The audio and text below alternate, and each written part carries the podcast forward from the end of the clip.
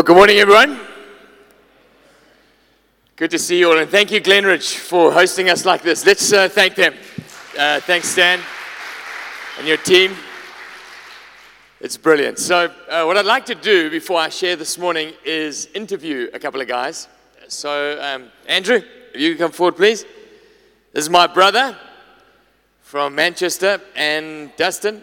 Bring Sarah up with you. That'll be good to see. But have you got another microphone for these guys? Jesus, Andrew, I didn't know you were here, but you snuck in the back door. But this guy was at school with me, man. That's why he's such a nice guy. I've got a photo, just stand like that. I've got a photo of these two guys playing prop when they were seven years old. Front rank in a little rugby team. So there we go. Uh, okay, I'll start with my brother. Who do you think's older? No, I'm just kidding. No, I'm just, I'm just kidding. We'll leave that as a secret. There we go.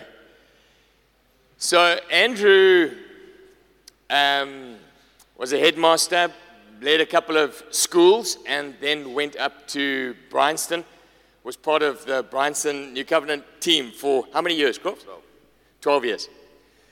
And uh, he, he would spend most of his time away from Bryanston. Bryanston really didn't know much of him because he was, suddenly he, he was, for, yeah, there's the king's carriage and then there's Henny Cater's carriage that goes all over Africa. He was part of that.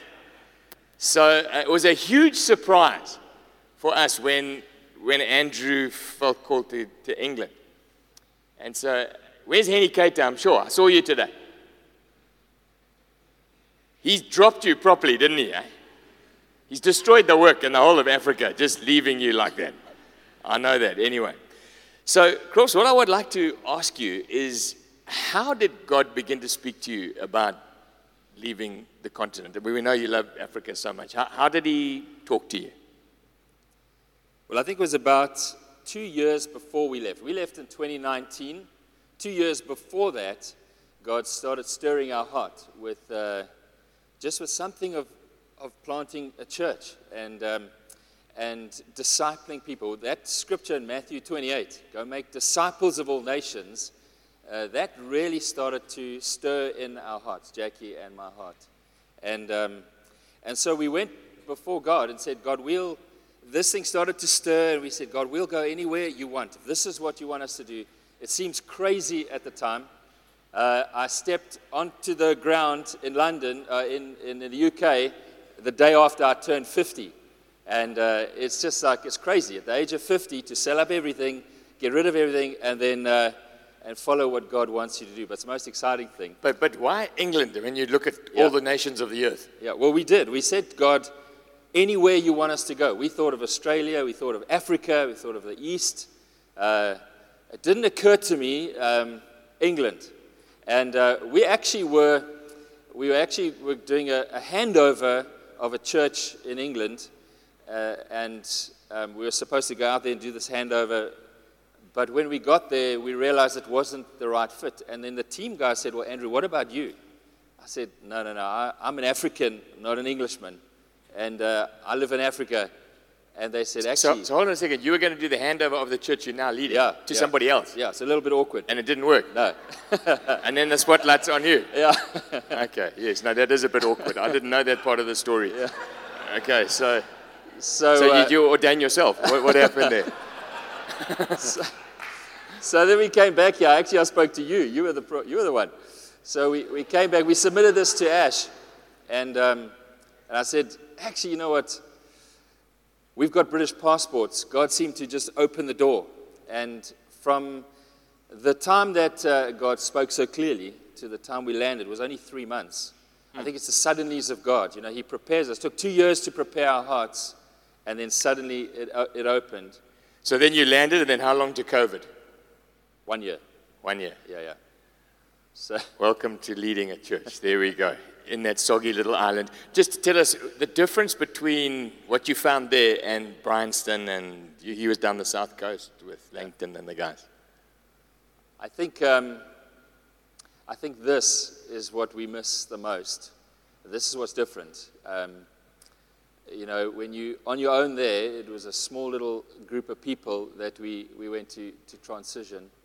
And, um, and to have someone with you that have a team around you. So I've, I've been in big teams on eldership teams, and it's you know you bounce ideas off, but when you're there on your own, no one else to uh, to bounce these ideas off. I had Russell Kane, who's in Liverpool, who's uh, 25 minutes away, and so we did connect there. Um, but uh, that sense of working together in team, hmm. Uh, where if you don't make it happen, it doesn't happen. Okay, last question. The guys that are sitting here, they're young guys here, they're over 50s like you. And um, if they're feeling a stir to go to England, I tell them, what would your advice for them be? Come to Manchester. okay, so. No, no, no, let me, let me, yeah. I'll answer that. I'll answer that. You know, I think uh, w- when we went, there were, there were three things that we, both Jackie and I, prayed together and separately. But three things. One, we wanted to know the, from the Word of God what God was saying to us.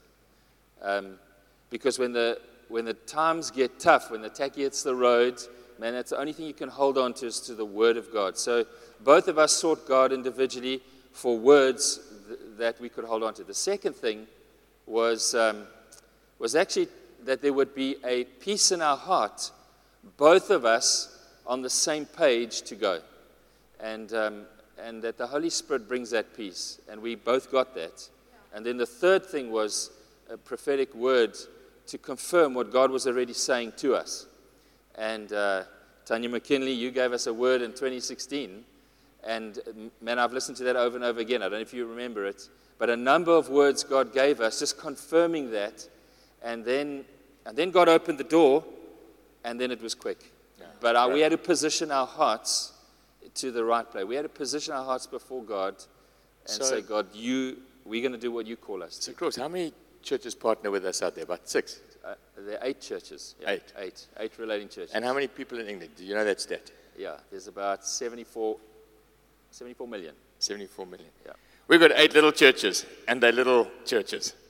And I felt, you know, when I, drove down here with Andrew today, I thought, you know, we've got to trust God for the nations again. And if God's stirring any of you, well, I won't take him home until after lunchtime today.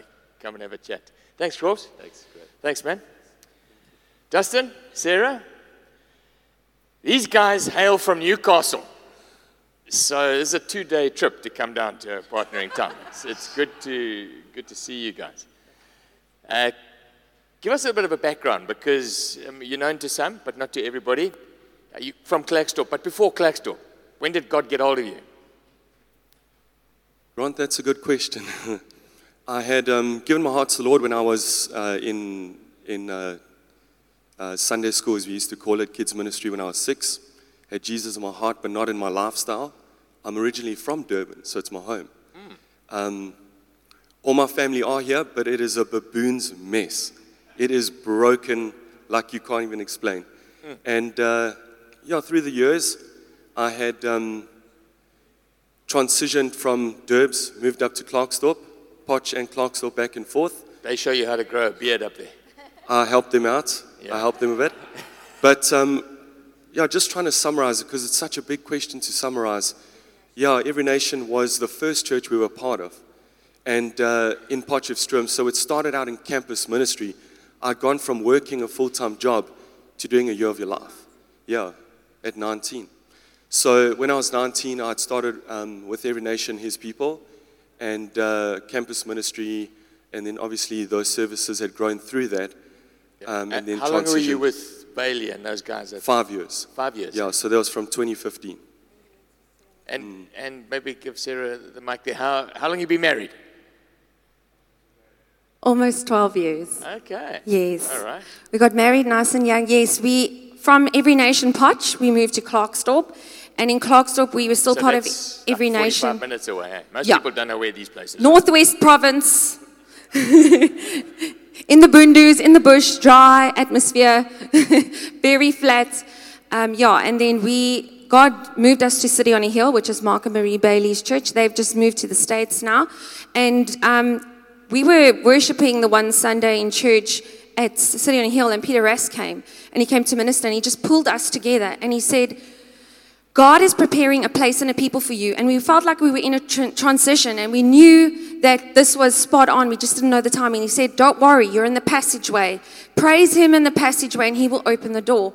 It wasn't even, it was about six months later that um, we got a call to go to Newcastle. We visited Newcastle and Richard and Di, who were leading there, Richard and Di, Coley, they um, felt that their time was coming to an end. They didn't know when, but God made it super quick. So then in June 2020, in June 2020, level four lockdown, we moved to Newcastle. We didn't know Newcastle very well, and we weren't able to even meet with the church at that time. We met our church online. That is how we met our church. Sarah, tell us about your kids. Okay, my, my child. Yes. Okay, I have one child, Grace, and um, she is a miracle. We couldn't have kids, so after five years of waiting and praying, God supernaturally gave us Grace. She's now, we celebrated her sixth birthday on Saturday. Wow, wow, wow. And is, how did she handle the move? Like Superwoman. Nice. She's incredible, yeah. God obviously created her and designed her in a way that can easily adapt. Okay, great.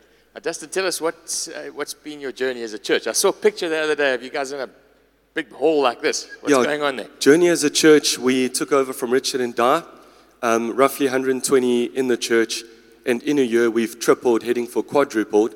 So our venue was too small, um, and uh, together with having a small venue, What's multiple happened? I mean, what- services. I mean, have people been getting saved? Have other churches closed down? Well, how, how do you quadruple a church in, Yeah, in it- lockdown? Honestly, we know Jesus builds his church. We're just watching him doing some stuff, and we're like, Lord, you're ahead of us, and just just help us navigate through all of these, the, the growth and the changes. God grief. I'm literally seeing pictures. They're like in a basketball arena at the moment. It's, uh, it's astonishing, man. And so, what have you learned? What not to do? Definitely. Give us, give us one what not to do. Uh, no, well, I, what I'll tell you I have learned is, is transitioning a church. A, a key thing I would encourage someone to do in transitioning is to, to really focus on leading people through different leadership styles. So, how the Coleys led and how we led was very different. So, um, we've just found that that's been one of more of our struggles is just different styles of leadership and um, obviously going forward with that. She. Well, great that you're down this neck of the woods, man. And uh, bless you guys. Thanks for uh, coming up for interview.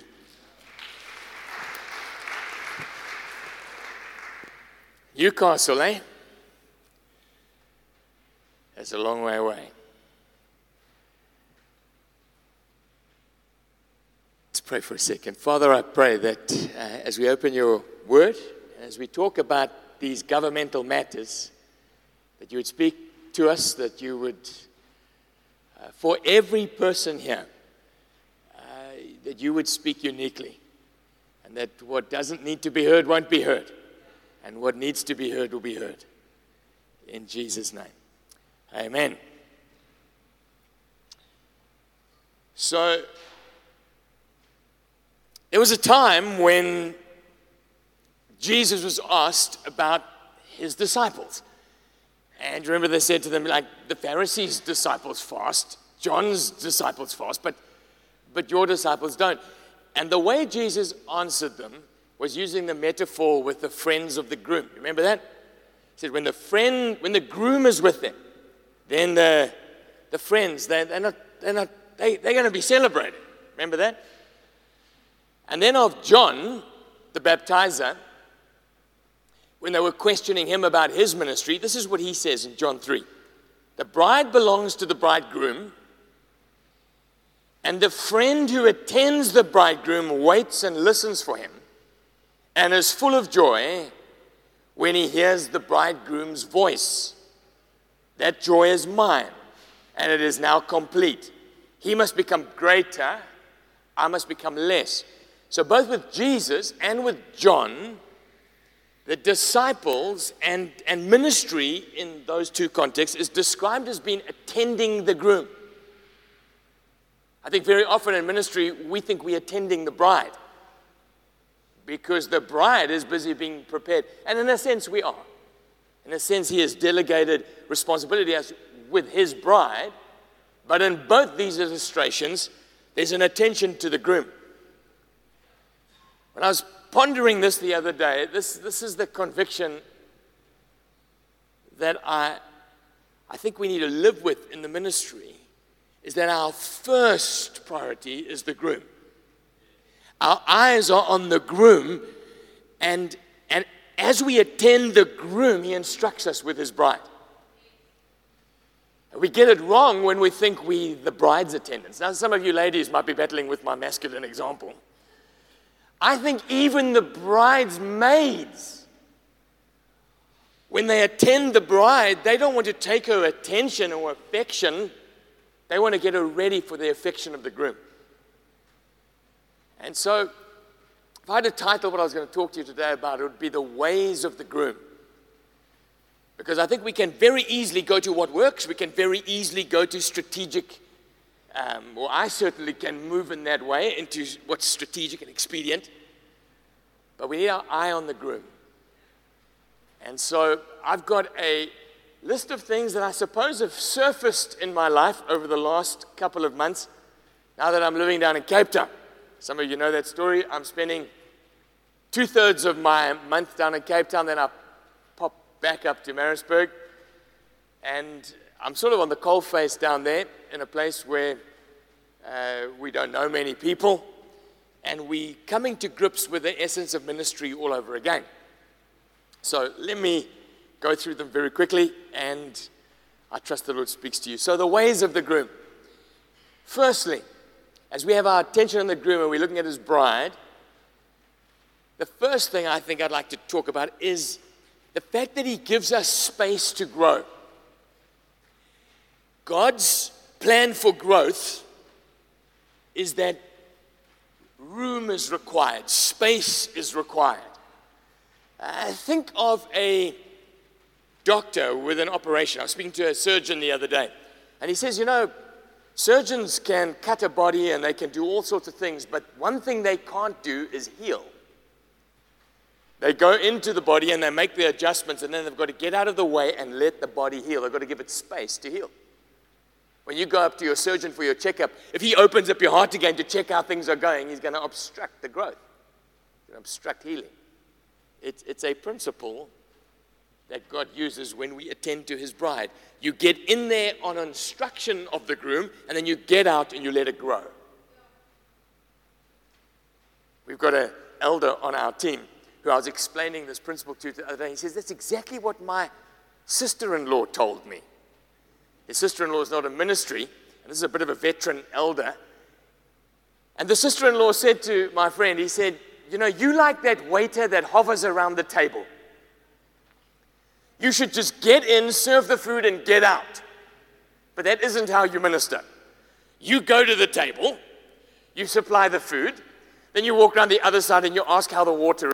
Then you walk around the other side and you ask if it's tasty. You're just a bothersome waiter. You must give the food and get away. Now, only a sister in law can tell you something like that in love. Hey? But the principle that was being impressed upon him was, was actually this is about the bride growing in space under the instruction of the groom. And, and we can overpastor, we can overlead. When Paul had finished at Antioch, Acts 13, says, The Holy Spirit said, Set apart for me the big mouths, the ones who'd been talking a lot, Barnabas and Paul. They had been teaching, they had been prophesying, they had been laying the foundations that God said, Set apart for them for the work of the ministry that I have for them. Get them out of the way. I honestly believe that God has moved me to Cape Town to get out of the way of the guys in KZN. Now, He's doing some things in Cape Town, and I'm, I'm sure one or two of them miss us a little bit, but in essence, room has been created. The, the we, we, use, we bandy this word around, apostolicity, don't we? And, and the root of that word is going, is getting out of the way. We often see it as going, in other words, we're blessing somebody else when we arrive, but you all leave somewhere. And it's God's genius to get you to work on something and go. It's very quiet in here.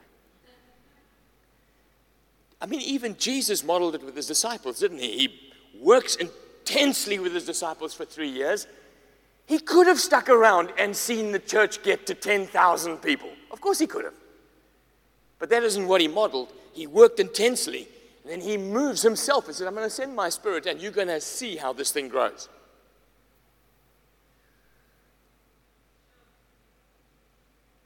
I was working with a pastor the other day who's recently taken over the leadership of this church, and there is massive pressure on him to be there first, to be there last, to shake the hands at the door. And I said to him, my friend, don't let them make you their nanny. Don't let them make you their super pastor. God's way is that we, it's His bride. We are tending to the groom. We go in on His instruction and you get out. Now, the wrong people could be listening to this message. If you are lazy and you hardly ever pitch up anyway, you shouldn't be listening to what I'm saying right now. I'm talking to those who eat, sleep. I, I think you can get overinvested. But you never heard that at a leader's time. I'm dealing with a particular pastor at the moment who's absolutely burnt out. He's, he's absolutely finished. And I was waiting on God for a message the night before. Now, he's an extremely good administrator. And I felt God say to me that evening, We're not going to administrate himself out of this. We're not to, I'm not going to teach him another ad, trick in it to administer. We're going to minister him out of this thing. So I said, Lord, give me a word for him. And when I woke up in the morning, it was as vivid as anything. I saw the picture of Isaac up on the altar. So I sent to this guy who loves the church, who bleeds for the church, who works like a 16 hour day for the church. I said, Imagine what it would be like for Abraham. He was told, You're going to have a son. And son doesn't come, and then the son doesn't come, and 10 years later, the son is not there, and all of a sudden he arrives. This is the promise the promise that the whole world is going to be affected by this one. Can you imagine how he handled him, how he cherished him, how he loved him? And then he gets to his early teens, and God effectively asks Abraham, Whose boy is that? Effectively, what the question was Is he yours or is he mine? Now, obviously, the right answer is he's God's. Okay, well, give him to me. Which literally means put him up on an altar and kill him. Can you imagine the conversation going up to that mountain with the boy? And we know there was a conversation because the boy asked the question Where's the, where's the sacrifice, Dad? And in Hebrews, it tells us this that Abraham must have been reasoning this because in Hebrews 11 it says he reasoned that even if the lamb wasn't in the thicket and he had to kill him, God would raise him from the dead. Can you imagine? But, but what was God doing? God was saying, Give me that boy.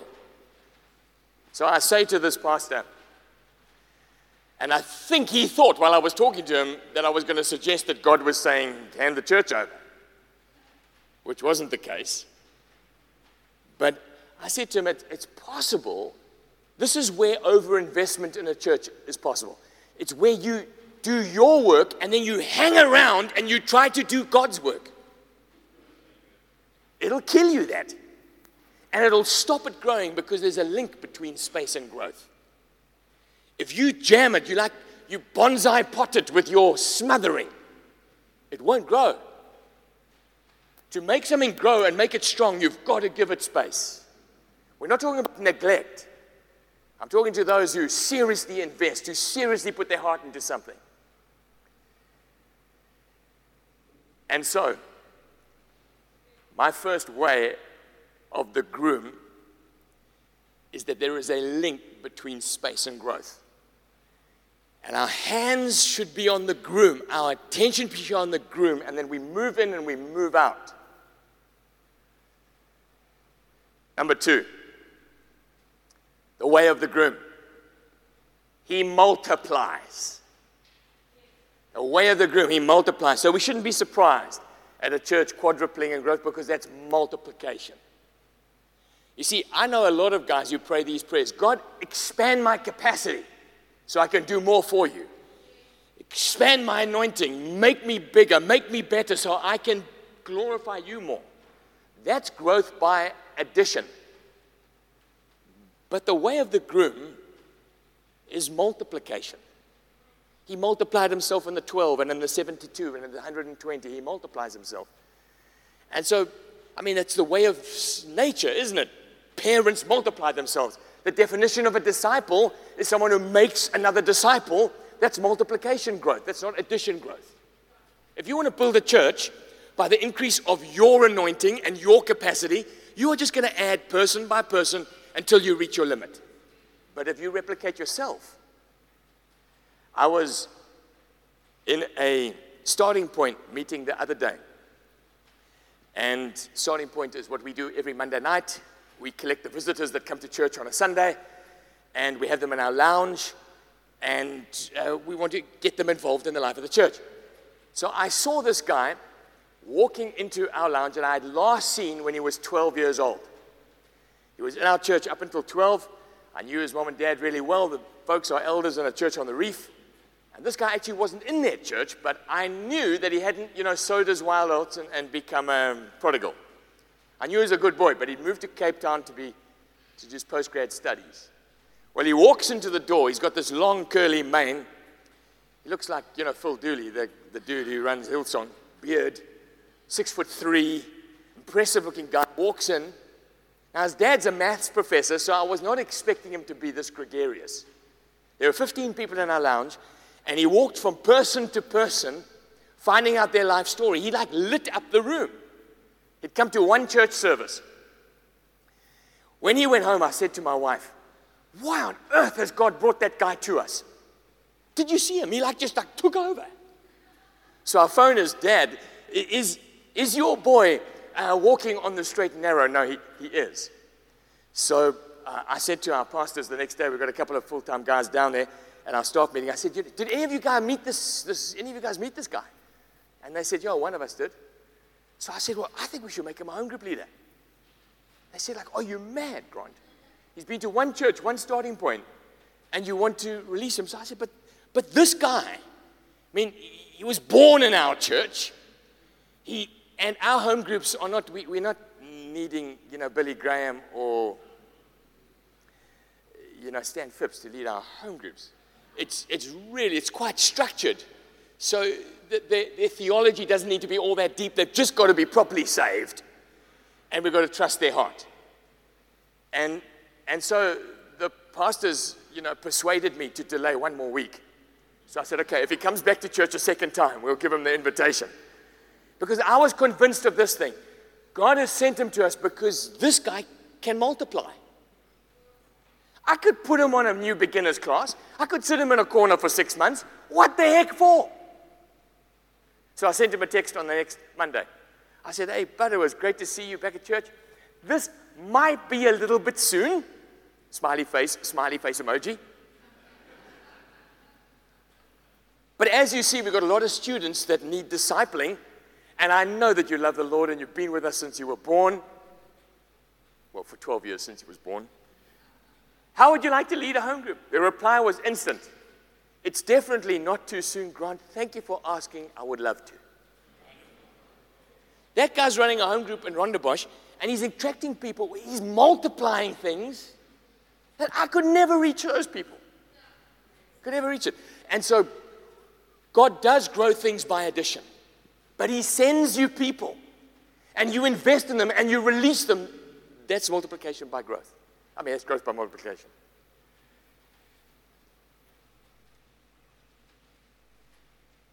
Number three, the way of the groom. He calls for new wineskins. Now, we are the wineskin people. Hey, everybody over 40, you, you can wave at me. No, we are the wineskin people. We heard these preachers in the 90s, didn't we? And yet, some of our churches are so old and crusty. They might have been new wineskins in the 90s, but they cracked up now.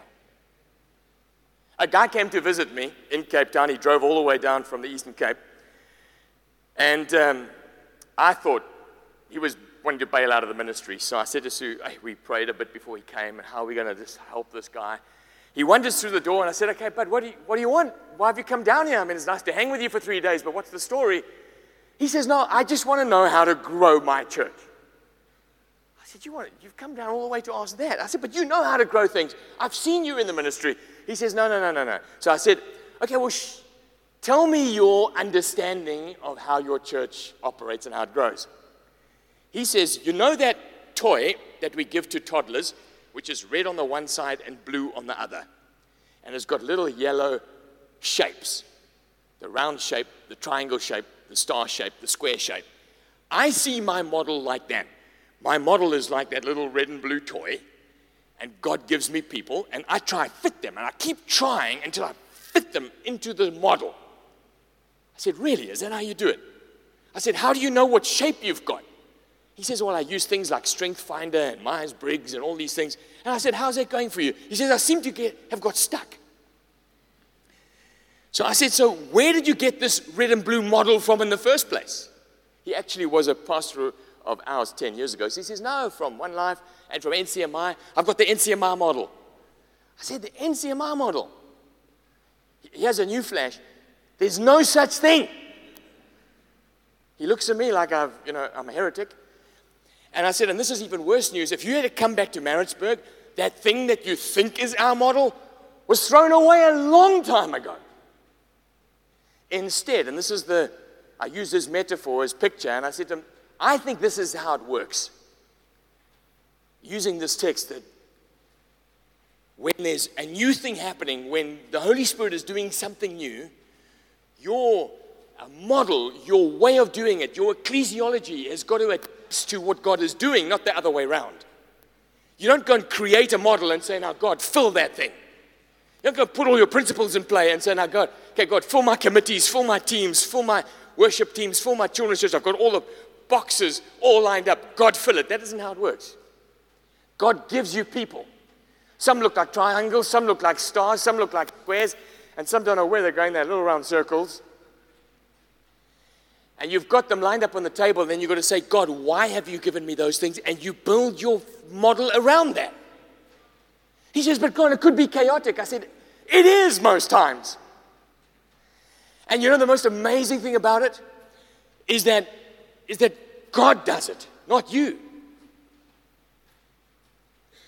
I could see he was getting uncomfortable, so I said, Listen, my friend, a couple of things that do not change, but your wineskin must. Your doctrine, you should be contending for that. That shouldn't be changing. Or maybe if God enlightens you here and there, you can tweak it slightly, but you contend for the faith that was once and all entrusted to the saints. And secondly, your values shouldn't change. Your idea of relationship and friendship and the supernatural, the stuff that you are born and raised on, those core biblical values, they don't change. And in fact, you, you investigate and you interrogate your model according to your doctrine and your values. But your model, it must change.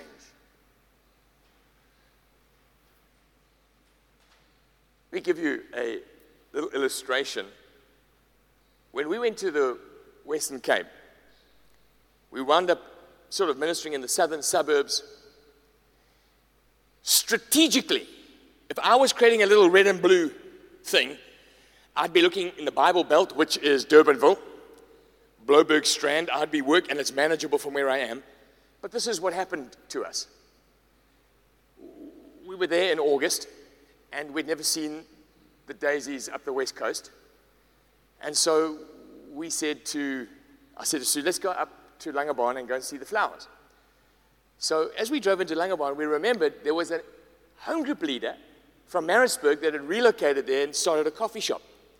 So we pulled into his coffee shop, but he wasn't there. He was selling coffee up and down the west coast. But while I'm at the counter, someone in the coffee shop comes, taps me on the shoulder, and says, I know you. I've seen you on TV. I said, TV? No, wrong person. I've never been on TV. No, not the real TV, my YouTube TV. I said, Oh, you've been watching a church service. Who gave you the link? No, I gave my heart to the Lord. You see that red couch? The guy who owns this place led me to the Lord on that couch. And he said he wasn't very confident about the churches in Langebaan, so he recommends we go online. So we've been watching you online. I walk outside to my car. I'm not kidding you. There are only three GPs in the whole of Langebaan. One of them was work, walking her dog. As she walked past with the dog, she stopped and says, Hey, you're the pastor from One Life. I said, You are kidding me. I get to find out who she is. No, she's a doctor in town, and, and you know, she was saved already, but same story. I drive out of Langebaan a little bit unnerved. Langebaan is an hour and a half from where we are. I'm driving back to Cape Town, and this guy's previous lead guy, Mark Bailey, phones me. He phones and he says, Hey, Kofi, I believe you're in Cape Town. I said, Yes, I am. I said, I'm right here, right now. He said, Please tell me you're planting a church in Langebaan. Asks you, I nearly left the highway. Nearly left the highway. I said, I, I could be. Why? Why do you ask that? He says, We're sending four leadership couples to Langebaan. I said, You mean four people? He says, No, no, no. Four couples. Three of them are Portuguese. You'll know the guys are who, who run those shops. They all ran home groups. So immediately I put the phone down and we like, God, what on earth are you doing? Could it be that God's doing something here? So I phoned the dude who's still selling coffee up the west coast, near Monty, whatever that place is, casino. Oh, what, what's the place called? Anyway, funny place up the hill.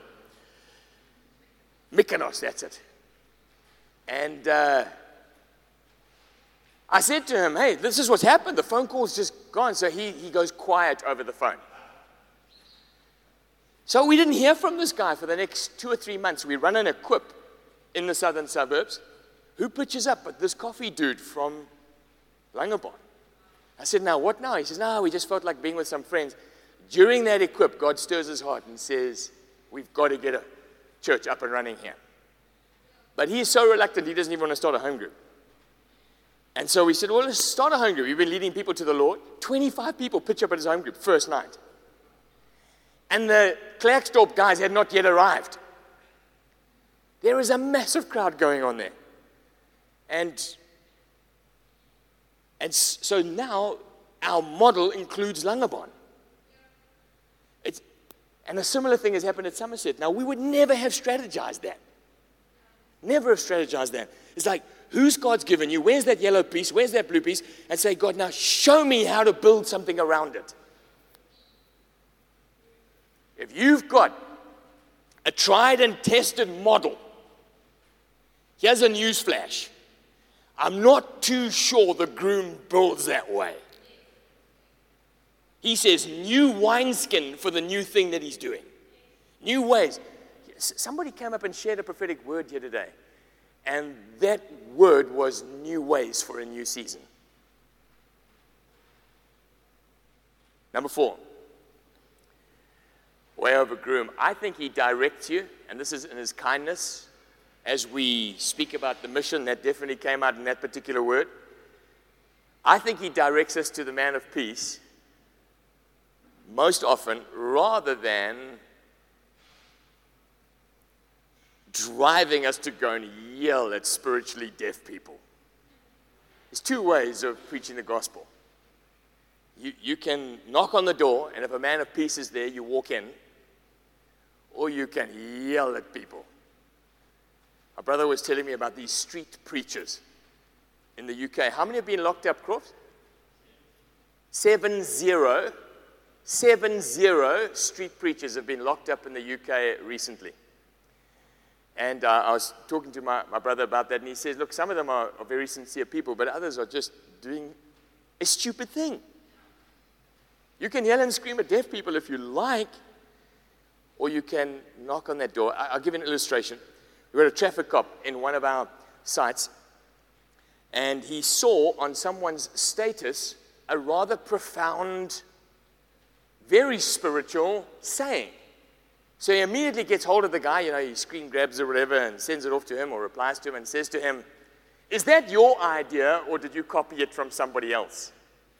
The guy says, No, actually, it's my idea. He realized then that this guy was searching. In fact, I think he's probably at Glenridge right now. Stan uh, met him at our men's camp.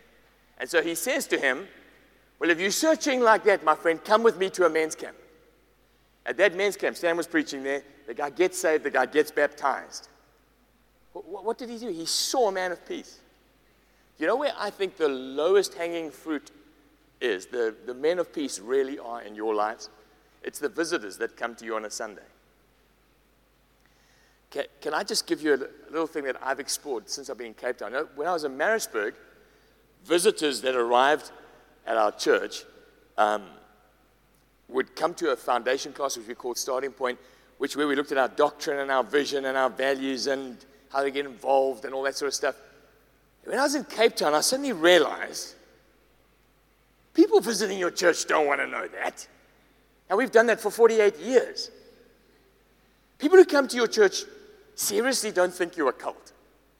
They've checked that out before they came. The guys who really, really uh, astute theologically, they've listened to your sermons. They've pegged you already. So when you're gassing on about your theology, your values, your model, your history, whatever else, they're just humoring you. They're asking these questions Does this church hear me? Do these guys see me? Do they want me? And can I make this my home? And so when we, we came to that conclusion do they hear me? Do they see me? Do they want me? And can I make this my home? We changed the entire way that we run our starting point. I'm not going to tell you how we do it because you wine for new wineskins. You do it your own way. But I think that's the lowest hanging fruit. The lowest hanging fruit. So my wife phones them on a Sunday night or a Monday morning and says, Come to our home. Come to our home. And as they come in our home, we've got some snacks ready for them, and we want to help them answer that question. I hear you, I see you, I want to be, you know, in your life, and there's a place for you to be part. Peace. They've pitched up. Out of the million people in your city, they've pitched up. They're asking for questions. They're wanting to know. Number five. Fan the flame, don't try and create it.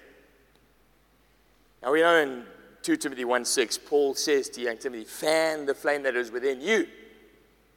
But also our role in ministry is to fan the flame in others, isn't it? I mean, that's what we're doing. We're urging them. This, Paul says to the Thessalonians, urging them like a father. We, we, Ephesians 4 ministry is preparing saints, getting them ready. We want to fan where God is working. Let me tell you how we, we worked in, in Somerset. I went to Somerset because there were two retired One Life people there, two couples. They both led home groups before, but they're late in their 70s and they don't know anybody in Somerset. They've just relocated. So we did like a pastoral visit. We popped in to see them. So we introduced them to each other. They didn't know each other. And then for some reason, we just said, look, we'll come here and we'll run a home group for you. This is 45 minutes from where we live. I remember Sue asking us on a number of occasions as we were driving in and out of there, what the heck are we doing this for? It's like a Thursday night. It's like 45 minutes one way, 45 minutes back. Two geriatric couples, sorry, old bullets, that, that are in this house. They don't know anybody, so they can't invite anybody to home group. But I, I, I had the sense that God was doing something. Anyway, the group grows to around about 17 people, and we find some other younger people that we know there. And so there's a sort of like a semi younger group and this older group. And then one day, I hear my wife on the phone with a lady in Joburg who's saying, I know a divorced woman in Newlands. Could you go counsel her? So I'm hearing this conversation going. I'm just sitting in our apartment there. So I shout to Sue and I say, Babe, Ask that lady if she knows anybody out here who hasn't got problems. I'll go visit them. Just kidding. So she says, Actually, we do know a guy. He's in Somerset. Used to be on team with us. We actually don't know why he's there, but he's in Somerset. So I said, Give him a number. I phoned this guy. His name's Craig. I said, Craig, it's Grant Crawford here. No sound comes from the other end of that phone. So I said, Craig, hey, I'm a pastor from KZN. He says, Yeah, no, I know who you are. So he was very offish, and I thought, sure, this guy's probably backslidden or something. I don't know what's going on with this guy. So I said, I hear you in Somerset. I'm coming there tonight. How about a coffee? He says, when? I said, 45 minutes. I can get there in 45 minutes. Again, silence on the phone. I arrive, and he's holding his wife like this around the neck as we come up their driveway, looking like he's seen a ghost. And As I get out of the car, he says, Stop, Grant, before you come any further, I need to apologize for my rudeness on the phone. I realize I might have been rude. But this morning, I had a dream about you. I said, You, you mean like today? He said, This morning, I had a dream about you. I dreamed that you were going to phone me. So I woke up my wife and I said, Grant Crawford's going to phone me. His wife says, Don't be stupid. He doesn't know you exist. so I said, Let me just clarify. Today, you had the dream. He says, Nine hours ago, I had the dream. So I said, okay, buddy, I'm coming in for coffee. I don't know what God's doing with you, but He's connected us. Now, that guy comes from a house church movement, led one for, t- for 10 years, 12 home groups. He left that because it, it didn't have a missional focus, and he joined a partnering church in Joburg for a little while, a few years, and then he felt God say, move to Somerset but he's an amazing guy. As I spent time with him, it's like I was, like he's grown up with me. Anyway, cut a long story short, he's leading a campus now in Somerset. And at the very first one, it was like, boom! Stacks of people pitched up to it. Some of you guys were there. It's like an absolute miracle. Now, I would never have planned that 45 kilometers away. But there's just like an ember of life with these old bullets. And then God says, okay, faithful with that little ember. Here's something else. Blow on this one. We to fan the flame, not try create it. There are other places far closer, far more strategic. Fan the flame. Don't try create it. And so you should be asking this question Who has God put around me, and why are they there? Why? I'm going to give you two more quick ones and then we'll bring this to a close. The way of the groom. He activates people. He activates people. I think when people get involved in the kingdom, they feel like they belong in the kingdom. When you, when you see people commit, commitment builds identity, commitment creates belonging. And so I've, I've understood this to be one of God's ways. The priest, high priest, has now been replaced with a priesthood. And, and so we understand that. We've said for decades. But, but do we really live that? In other words, from day one, when someone comes into your church, is he encouraged to get involved from day one? So this guy's wife, Thora, said to me, Look, we come out of a situation where uh, when we've seen things where people feel abused if you ask them to do stuff. Where's the line between abuse and blessing them by getting involved and feeling part of the family? I said, Well, imagine if I adopted a child into my family. When I had three little kids around my dining room table, some of them cleaned the dishes, some of them, you know, did the lawn, some of them, you know, washed the car. They all had their responsibilities. Some of them cooked, now imagine I adopted a kid and I said, Look, here's a special chair for you in the corner. You just sit and watch. Don't worry, we'll do all, we'll do all the family stuff. You sit and watch. Uh, you know, Kimberly will cook, Katie will do the dishes, Keegan will mow the lawn, but you just sit there. I mean, you wouldn't do that, would you? Because you, you understand that the family does things together. When people get involved, uh, there's a pastor here who brought his kid to our service on the Sunday night. And uh, he's been very involved in a, in a church here in KZN, but in Cape Town he hadn't been involved. So he, he comes to starting point on the Monday. So he's church on the Sunday, starting point on the Monday. I happen to hear he's got a big lounge in Bantry Bay. On the Wednesday morning, I say to him, I heard you had a big lounge in Bantry Bay. He says, Yes, I do. So I said, you know, and Delia, one of our pastors, is looking for a place to start a home group. Do you mind if he starts on there? He says, I'm going to just check with my wife. He texts back, yes, no, that'll be right. When? How about tonight? Sunday at church, Monday at starting point, Wednesday, his lounge has got 12 people sitting around it. Brand new to the church. This last weekend, that guy spoke at our men's camp. God activates people. Where, where is it abuse? i tell you where it's abuse, where I'm just doing it because I want, I want to use you.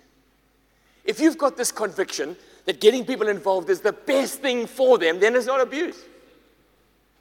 If you hear them and you see them and you want them and they know that before you ask them to do something, but that doesn't take a year. Let's move very quickly. Let me give you one last story. I'm going to land at 11. An American couple arrives there in Cape Town. This guy's pastored a church for 20 years.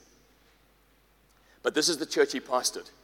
Women were not allowed anywhere near the front. Worship, prophetic words, nothing. Very conservative church. In fact, musical instruments were banned in that church. So, no musical instruments, a cappella singing, 20 years. He's the lead guy. No woman takes the stage. He has two teenage daughters who are beautiful and very outgoing, and a very competent wife who's actually an author. So he's sitting in my lounge on a Tuesday night, and I hear this, and I hear more of his theology, and I think, God, why have you brought this guy? Why this dude? And he's only with us for four months, and then he's going somewhere else. And then I suddenly, uh, that next morning, I thought, you know what? These girls are the most gregarious. Where's the safest place I could get them where they would be, it'd be loving, it would in, involve them in the life of the church? So I said, I phoned him up and I said, Justin, church, Sunday night, 4.30, I've got a great plan for the Americans. Meet you there. Bring your girls. So he arrived with his three girls, his two daughters and his wife. And I look at them, we're half an hour before the church starts, and I say to them, We've got such an important role that the Americans, no one will be, beat the Americans at this one. In this country, COVID, we're still allowed to get people to sign in. Some visitors are slipping through the cracks. So, what we're going to do is we're going to use the COVID protocol to catch our visitors. We're going to pull this table right across the stairwell, the entrance. So they have to look at the table. And then I want one of your girls to stand on top of this and to spray them with that spray. I'm like, we don't have to spray, but we're going to spray. And as they hear your accent, they're going to fall in love with you because we love American accents. The one teenage girl says, Oh no, our accent's so polarizing. So I said, Polarizing? This is a 12 year old girl. I said, No, we love. No, you either love us or you hate us, is what she said. So I said, No, you don't know Africans. We love your accent. And your job is to soften them so when they come to your mom and dad, have to write their name down. He phones me that night.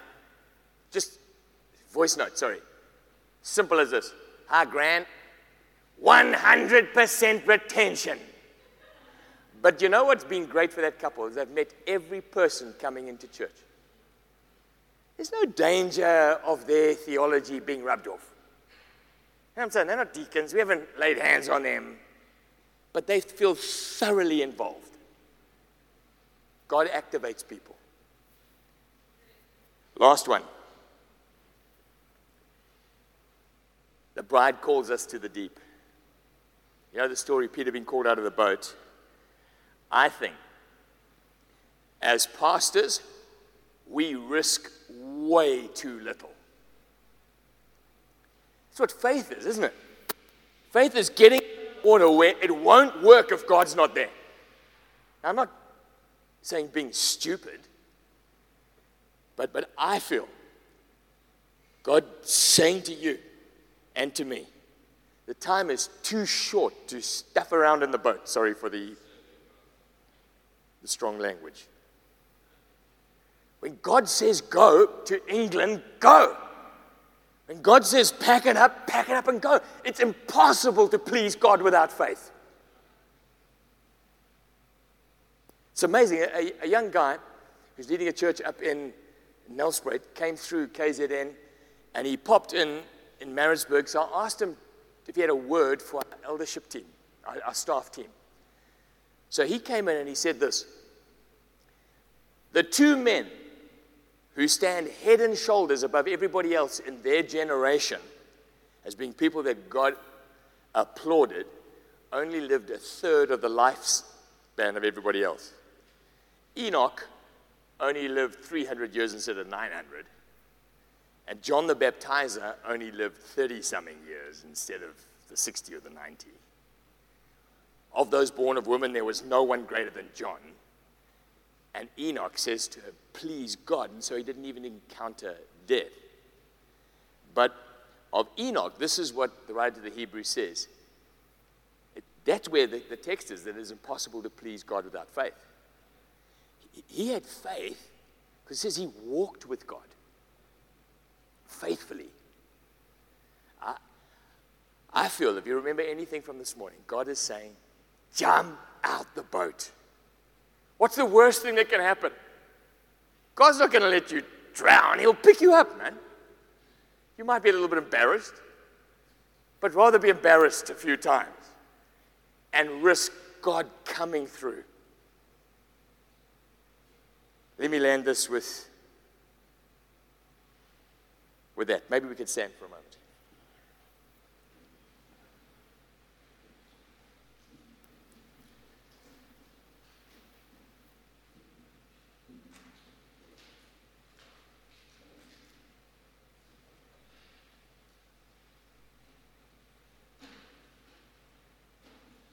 Going to hand this back to Stan in a moment. I, I realize I've uh, told a lot of stories and I've raced through seven points. But if, if I feel anything prophetic right now, is that, that God's giving you permission. He's giving you permission to adjust your wineskin, take a leap. You, you're not abandoning your doctrine, you're not abandoning your values, but your ways have to change. I'm an old dog. I'm saying, God, teach me your new tricks. Lord Jesus, as we stand before you, stand before our groom. I pray that you give us ears to hear and eyes to see what you are saying, what you are doing. Friends, when we have our eyes on the bride, we can get stuck. We can get demoralized we, we can get um, disheartened because the lack of change and the reality of what we see in front of us. But when our eyes are on the groom, we can constantly live with this expectation that he has a higher way, he has a better way, and that he is busy with his bride. Lord, I pray that you give us eyes for the groom. There's this word, orthopraxis. I looked up the definition this morning just to make sure I wasn't remembering wrongly. It, essentially is the idea that the outworking of our faith is as important as the knowledge of our faith. So, in other words, the seeing of God, the knowing of God, the enlightenment that comes through our experience with God needs to be translated in footsteps of faith. Lord, every single one of us, open the eyes of our heart that we may see you and we may know you and we may. I pray for your spirit, Lord God, to come upon us in new ways. Let your river flow, Lord. Let the new wine come and, and deliver us from damming things up and holding things back. In Jesus' name, amen. So,